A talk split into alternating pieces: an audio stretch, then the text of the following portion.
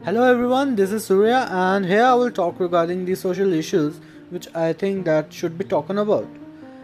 The main focus would be regarding uh, things like gender, the mental issues, the things which we all can relate.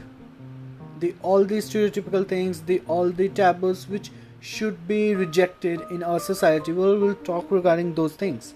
I hope you can relate with me and it's gonna be great fun. Thank you.